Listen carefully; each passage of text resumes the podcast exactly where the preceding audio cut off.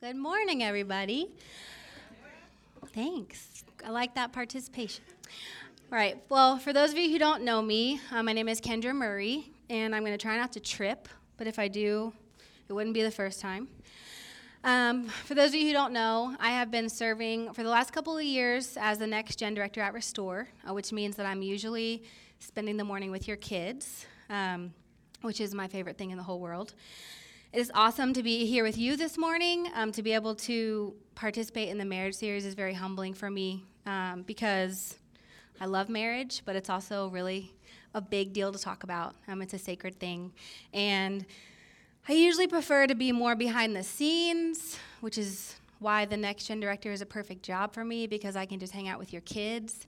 And if something goes wrong when I'm teaching your kids, I can just like say, hey, let's build a volcano, or let's run around and scream, or let's go run around the hallway for a second, or anybody need a bathroom break? So I can't do that today, even though if you need to use a bathroom, go ahead.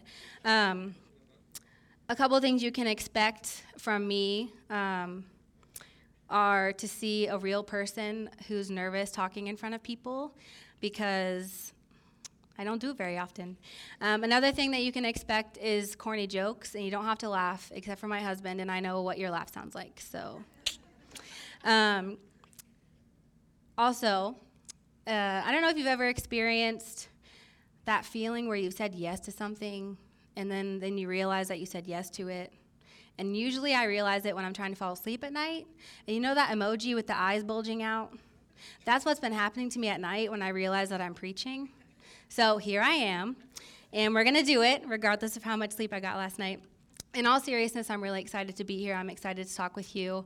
I feel like God has really put a lot in my life in the last couple of years that have equipped me to be able to talk, and the only way I can do it is through Jesus.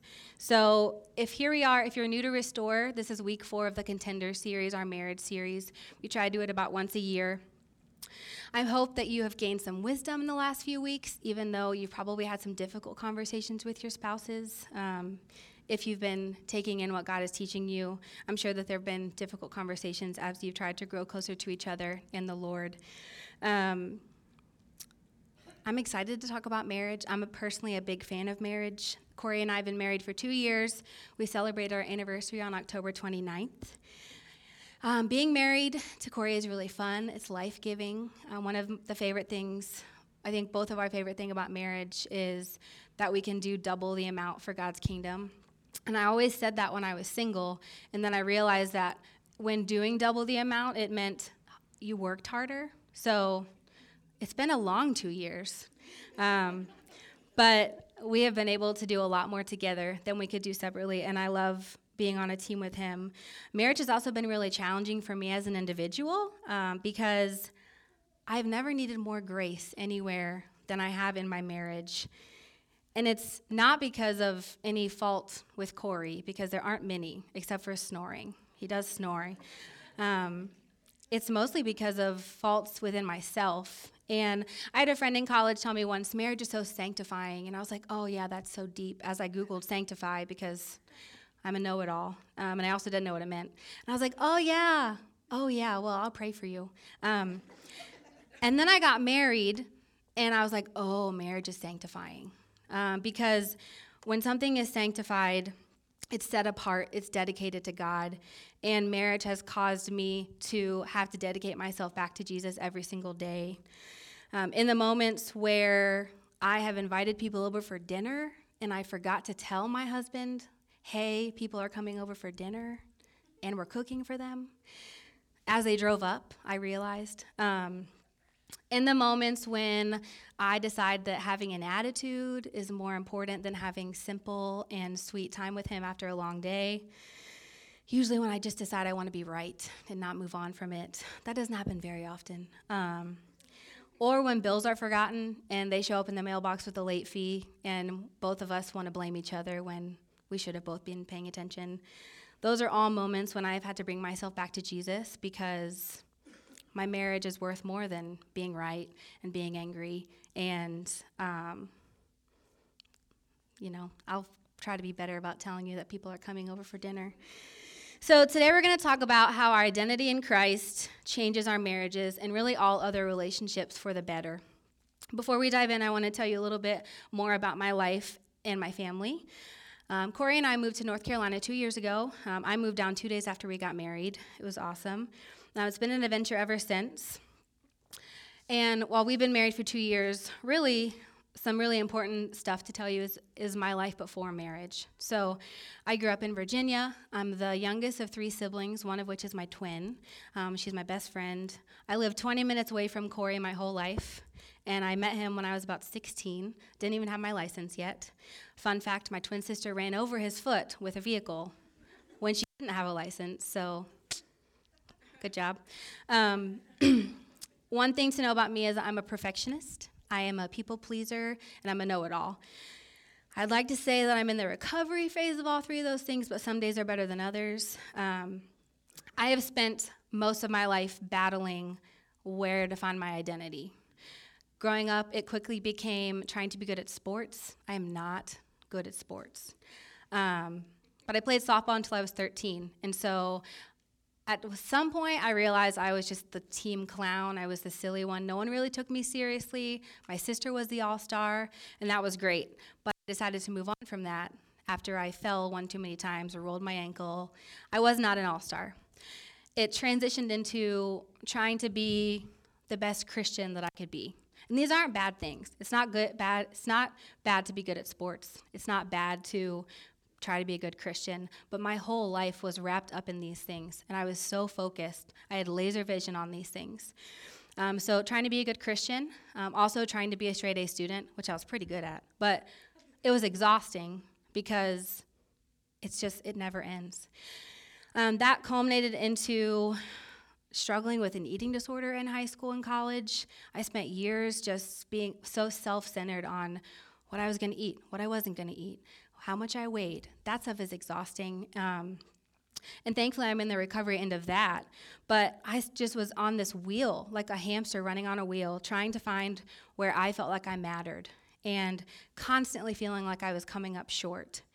And so, fast forward to coming to 2015. Fast forward to 2015.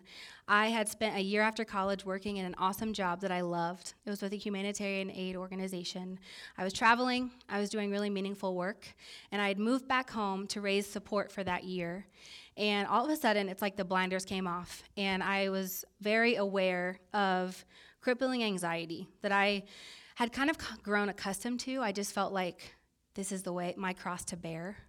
And I never, it might sound silly, but I never considered that my life could be without anxiety. I never considered that I could have a more abundant life eh, with less weight on my shoulders by just working through it, going to therapy, talking about my anxiety. I just thought, hey, this is what's wrong with me. God very vividly showed me, you are not going to get away from this until you go through it. The only way out is through. So I ended up quitting my job moving back in with my parents at 23 and entering into a season of uh, unemployment, all of which came to the equivalent of rock bottom for someone like me who likes to know what's next. I like to be able to tell people my big plans, and I like to have a job. Um, it was just very difficult to be in that spot. Also, right around that time, my path crossed with this guy that I met when I was 16 that I had a crush on when I was 16, and just our lives went different ways. So within a year and a half, Corey and I were married. Um, and so in that season, I didn't understand why God would bless me with a relationship while I also felt like I had nothing to offer. I don't know if you've ever felt like you had nothing to offer, but it's a pretty bad feeling.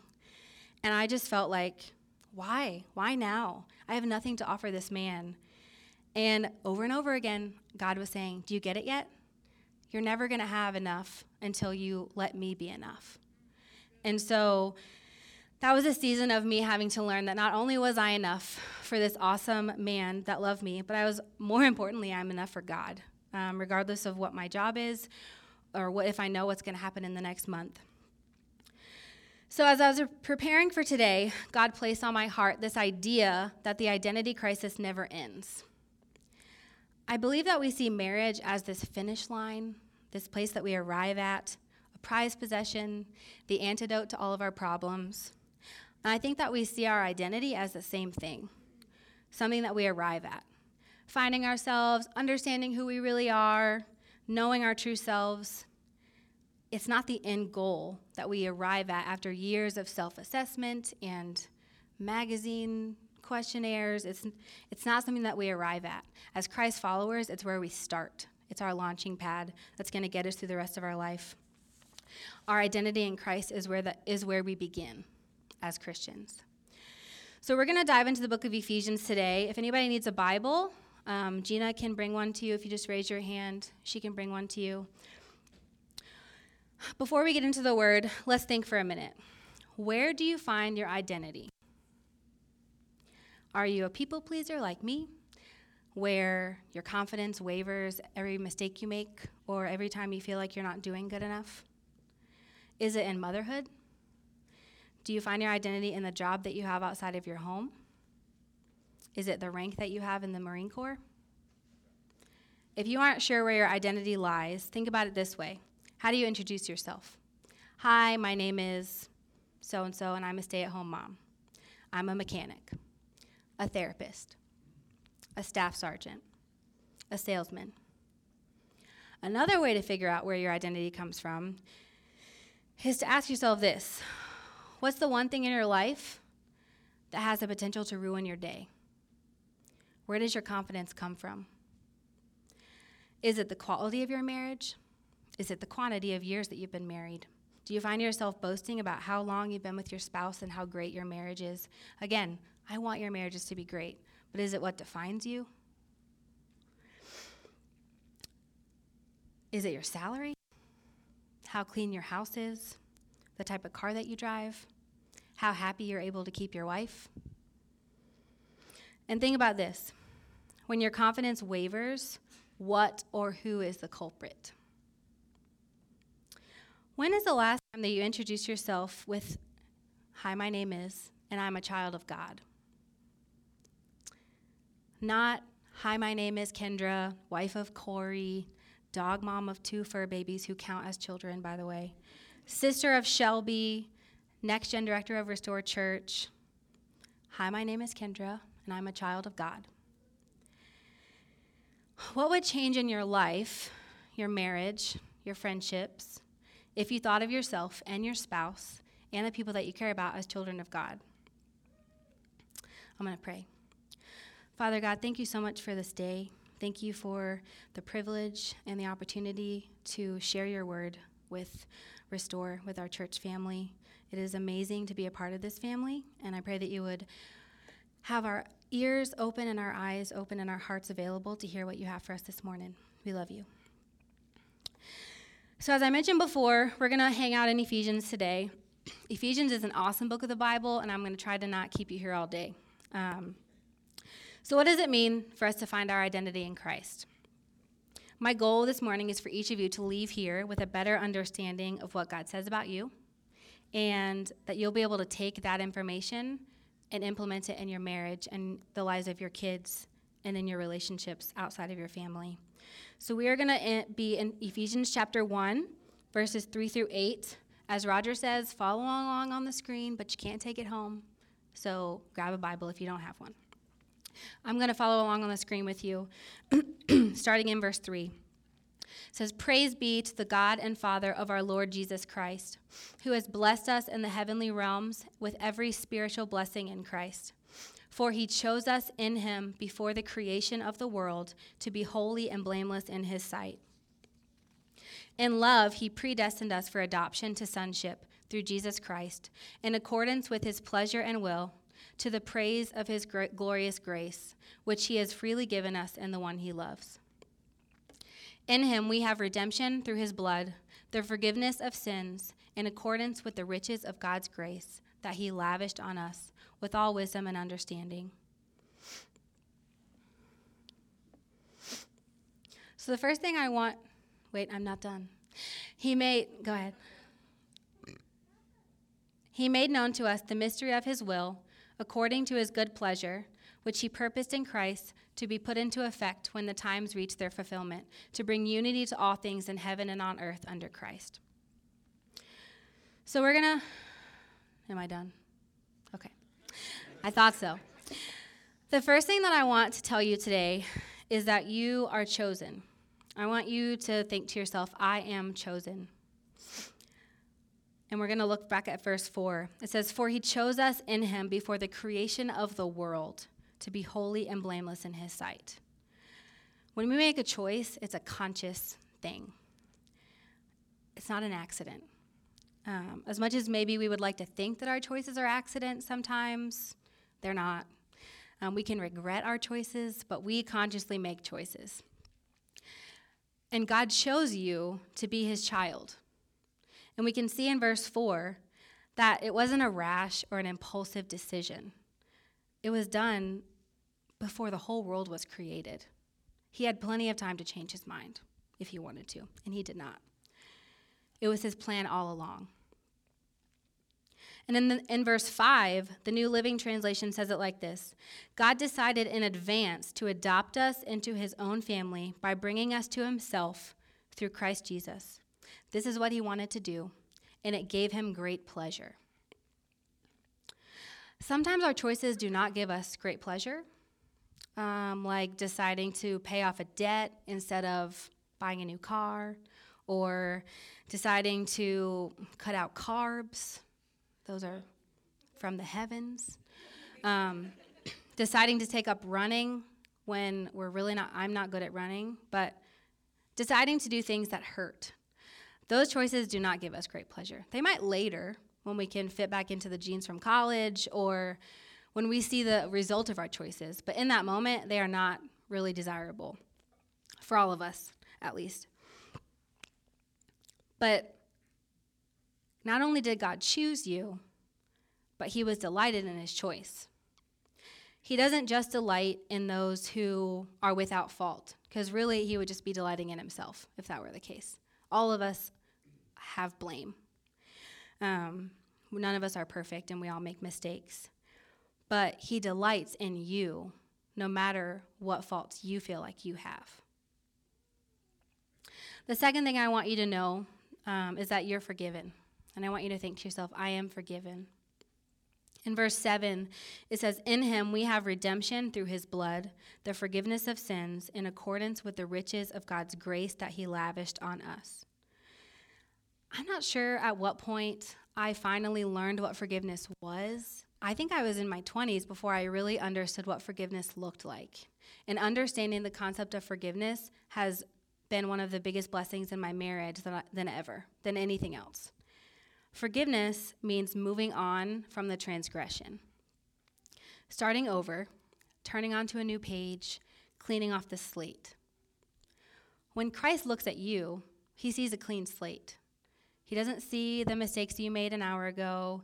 He doesn't see what you did a couple nights ago that your spouse doesn't know about. He doesn't see the frustration that you had with your child because they just wouldn't pick up their Legos. He doesn't see those. He sees a child that he loves.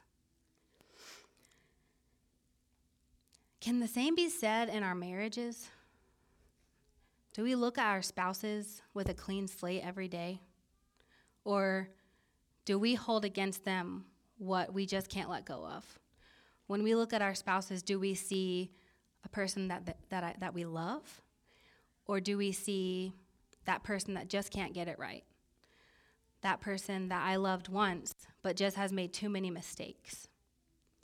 Do we look at our spouse and see someone that's never gonna be fixed? Forgiveness is necessary. It is not something that you can decide not to have if you want a marriage that is pleasing to God.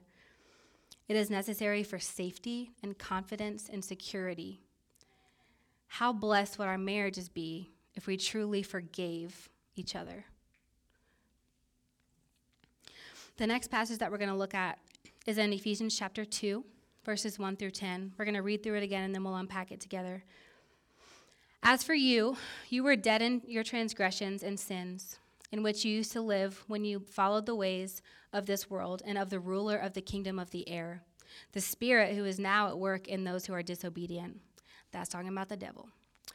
All of us also lived among them at one time, gratifying the cravings of our flesh and following its desires and thoughts. Like the rest, we were by nature deserving of wrath. But because of his great love for us, God, who is rich in mercy, made us alive with Christ even when we were dead in transgressions. It is by grace you have been saved. And God raised us up with Christ and seated us with him in the heavenly realms in Christ Jesus, in order that in the coming ages he might show the incomparable riches of his grace, expressed in his kindness to us in Christ Jesus. For it is by grace that you have been saved through faith. And this is not from yourselves, it is the gift of God, not by works, so that no one can boast. For we are God's handiwork, created in Christ Jesus to do good works, which God prepared in advance for us to do. The third thing that I want you to know today is that you are renewed. Think to yourself, I am renewed. Pause.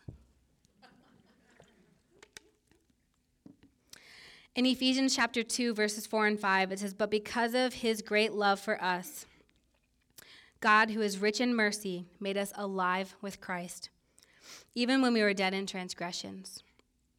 It is by grace that you have been saved.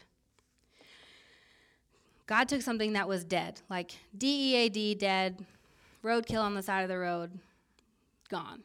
And it's not coming back. Maybe you've noticed this theme in the book of Ephesians so far. It stood out to me because it's the opposite of what of where my grain is. I don't that's not right, but it's okay.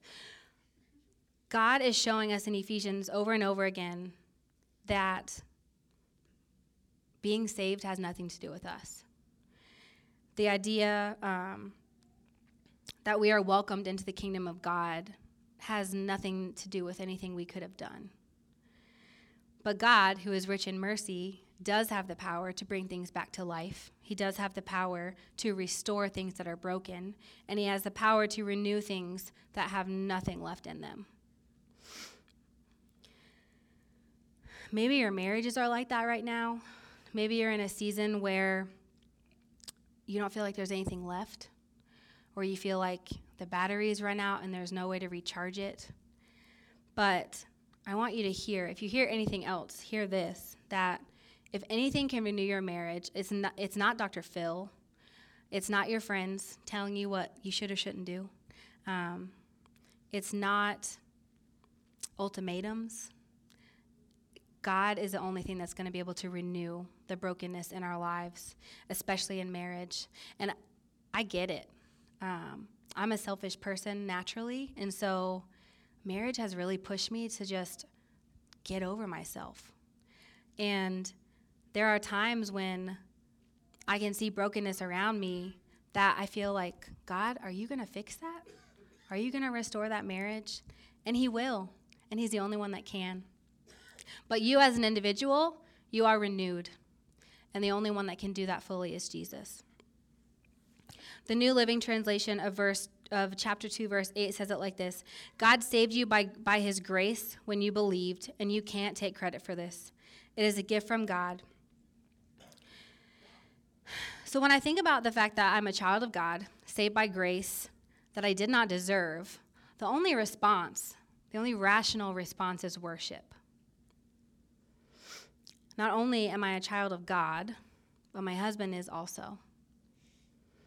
When we learn where we stand with Christ and how we got in that position and how Christ feels about us, regardless of the mistakes that we make, our response has to be worship.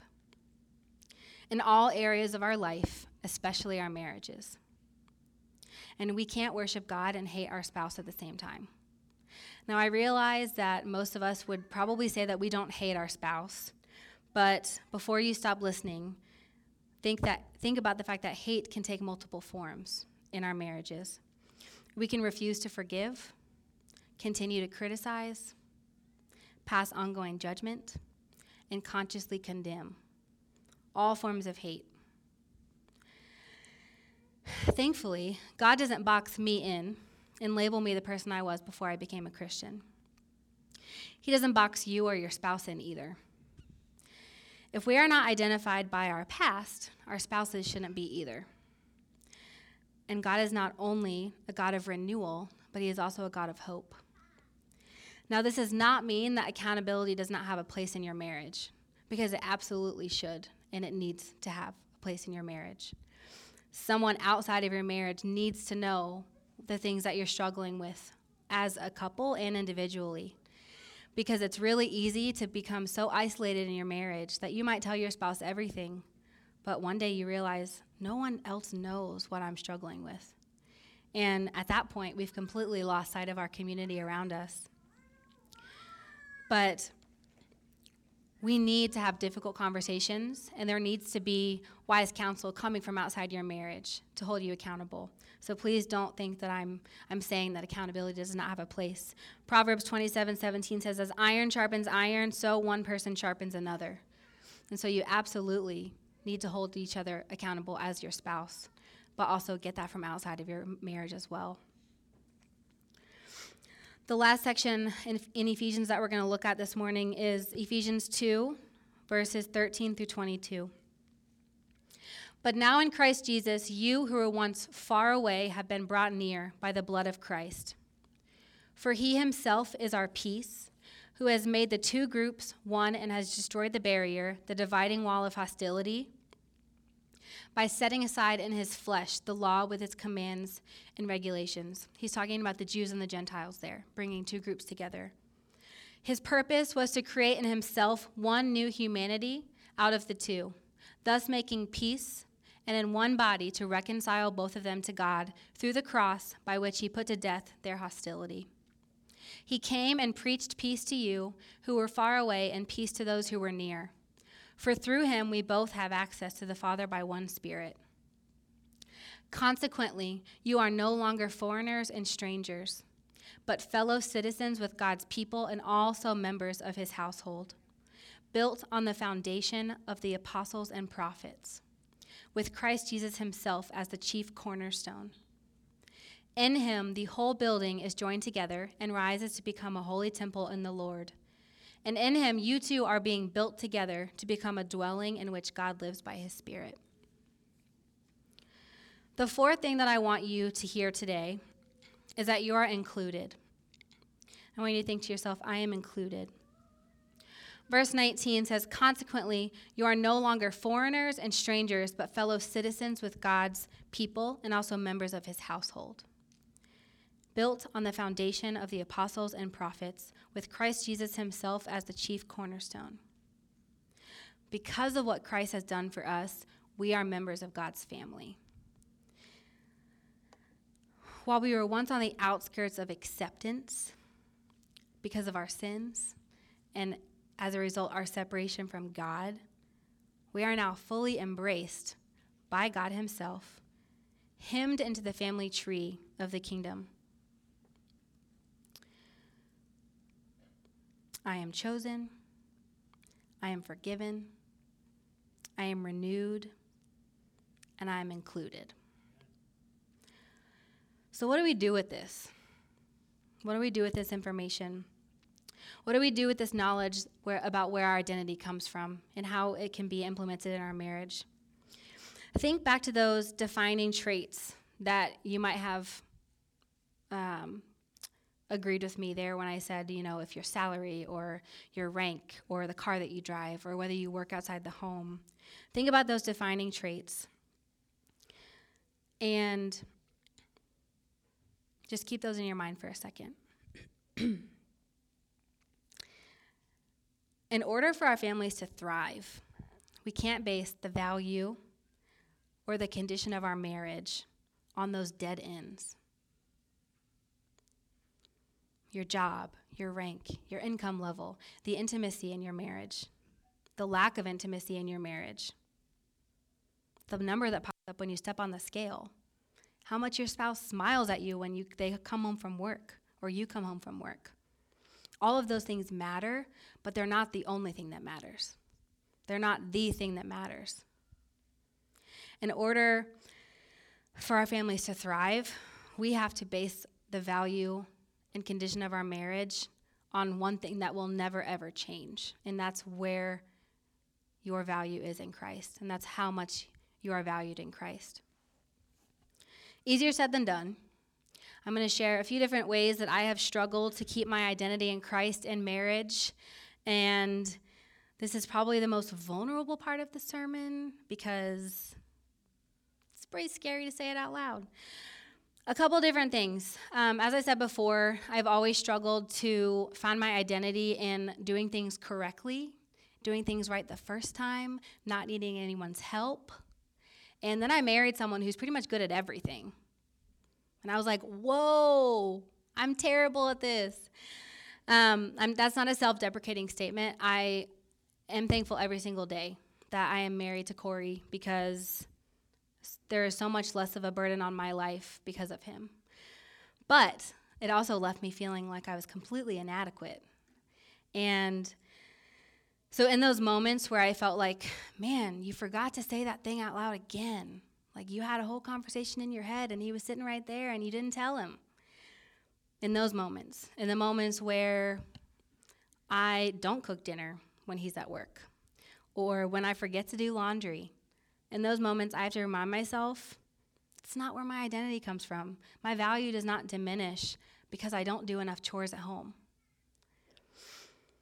Um, as I also mentioned before, I struggled with an eating disorder for a long time, and while I'm in the recovery phase of that, it's kind of like being an alcoholic, it never goes away. Um, so every single day is a conscious choice to make a healthy decision to love myself and respect my body because it's a temple of God.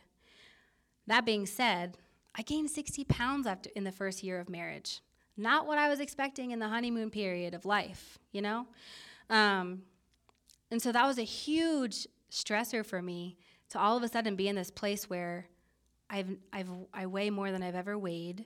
And you have these expectations as a woman to just, I don't even know. I couldn't even tell you what the expectation is. I just wasn't meeting it. So that was really hard because I was not in a place that I thought I would be in my first year of marriage. But that's okay because number one, it's a constant process. Um, we're never gonna while we are never going to fully arrive at where we, we might not ever fully arrive at where we want to be. But because of Jesus, we are right where we're supposed to be, regardless of how hard that you've worked. You are right where you need to be. You don't have to work any harder for Him to love you.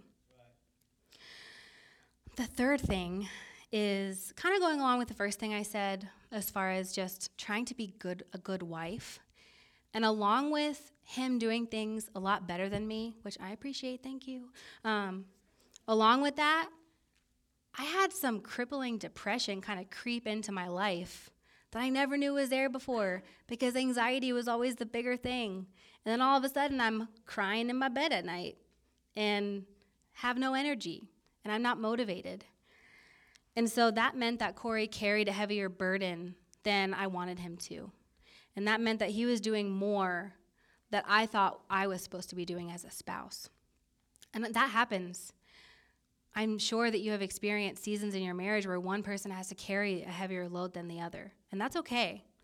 Because at some point it's going to come back around and you're going to play the opposite role and you're going to be the one carrying the weight. But that was really difficult for someone who tries to be good at everything. The identity crisis never ends. Finding our identity in Christ is where we begin. It is not the place that we arrive at. And it's never been about how hard we work, anyways. And so I would encourage you to stop trying to arrive at this place where you find yourself and revel in the fact that you already can know who you are based on what's in His Word. So let's just think for a minute what we can do that will change what can we do today that will change our marriages and our relationships with others for the better tomorrow? One thing that you can do is remind yourself who you are in Christ. Whether it's with post it notes, a dry erase marker on your mirror, a dry erase board in your kitchen, a cell phone reminder, Set an alarm. Tell yourself you're beautiful. Um, set an alarm. Tell yourself that you're not defined by whether you got that. What's the word when you get a higher paying thing? We need to, yeah, set a reminder and tell yourself it doesn't matter if I get the promotion or not, my value isn't going to change. Email yourself. Do whatever you have to do. Put it on your on your windshield thing when you go outside. Remind yourself. Fill your house with scripture that's telling you who you are. Spend more time in the word. Sit down with your spouse and read what God says about you. It's right there. We don't even have to wonder. It's right in front of us. The second thing that I would encourage you to do is remind your kids who they are in Christ. Our identity is not somewhere that we arrive at, and so your kids don't have to get to a certain age before they can understand who they are in Christ. Put, their, put notes in their lunches. Tell them as soon as they wake up that they are chosen, they are renewed, they are forgiven, and they are included. If they go to school and get left out of every single game of dodgeball, I don't even think they play it anymore, but if they go to school and get left out of every single game of whatever they do in gym class, at least they can know that they're included in God's family. Fill your home with artwork of scripture. Work together. Do things with your kids. Read the Bible with them. Remind them who they are in Christ. Because when as they grow older, that is going to be a solid rock that they can stand on as they encounter the difficulties of teenage years and college and marriage. The third thing I want you to do is remind your spouse of who they are in Christ, which might be the hardest because it means telling them the truth and it means letting go of things that you're upset about and it means having grace and, t- and deciding to forgive. So intentions are high and you might have to have a difficult conversation, or maybe you're not a morning person and you don't want to talk to anybody, decide to tell your spouse who they are in Christ. Your spouse is chosen your spouse is your spouse. Your spouse is forgiven. Your spouse is renewed. They're included, and they're a child of God. Imagine what would change in our hearts, our marriages, and our families if we were surrounded by the truth of what God says about us. Let's pray. Father God, thank you so much for this family that we have. Thank you for the opportunity to speak your word this morning. I pray that it is something that even at least one person needed to hear. I thank you for the way that you love me and for the way that you bless marriages. I thank you for the truth that there's always hope when you are in the picture. We love you. Amen.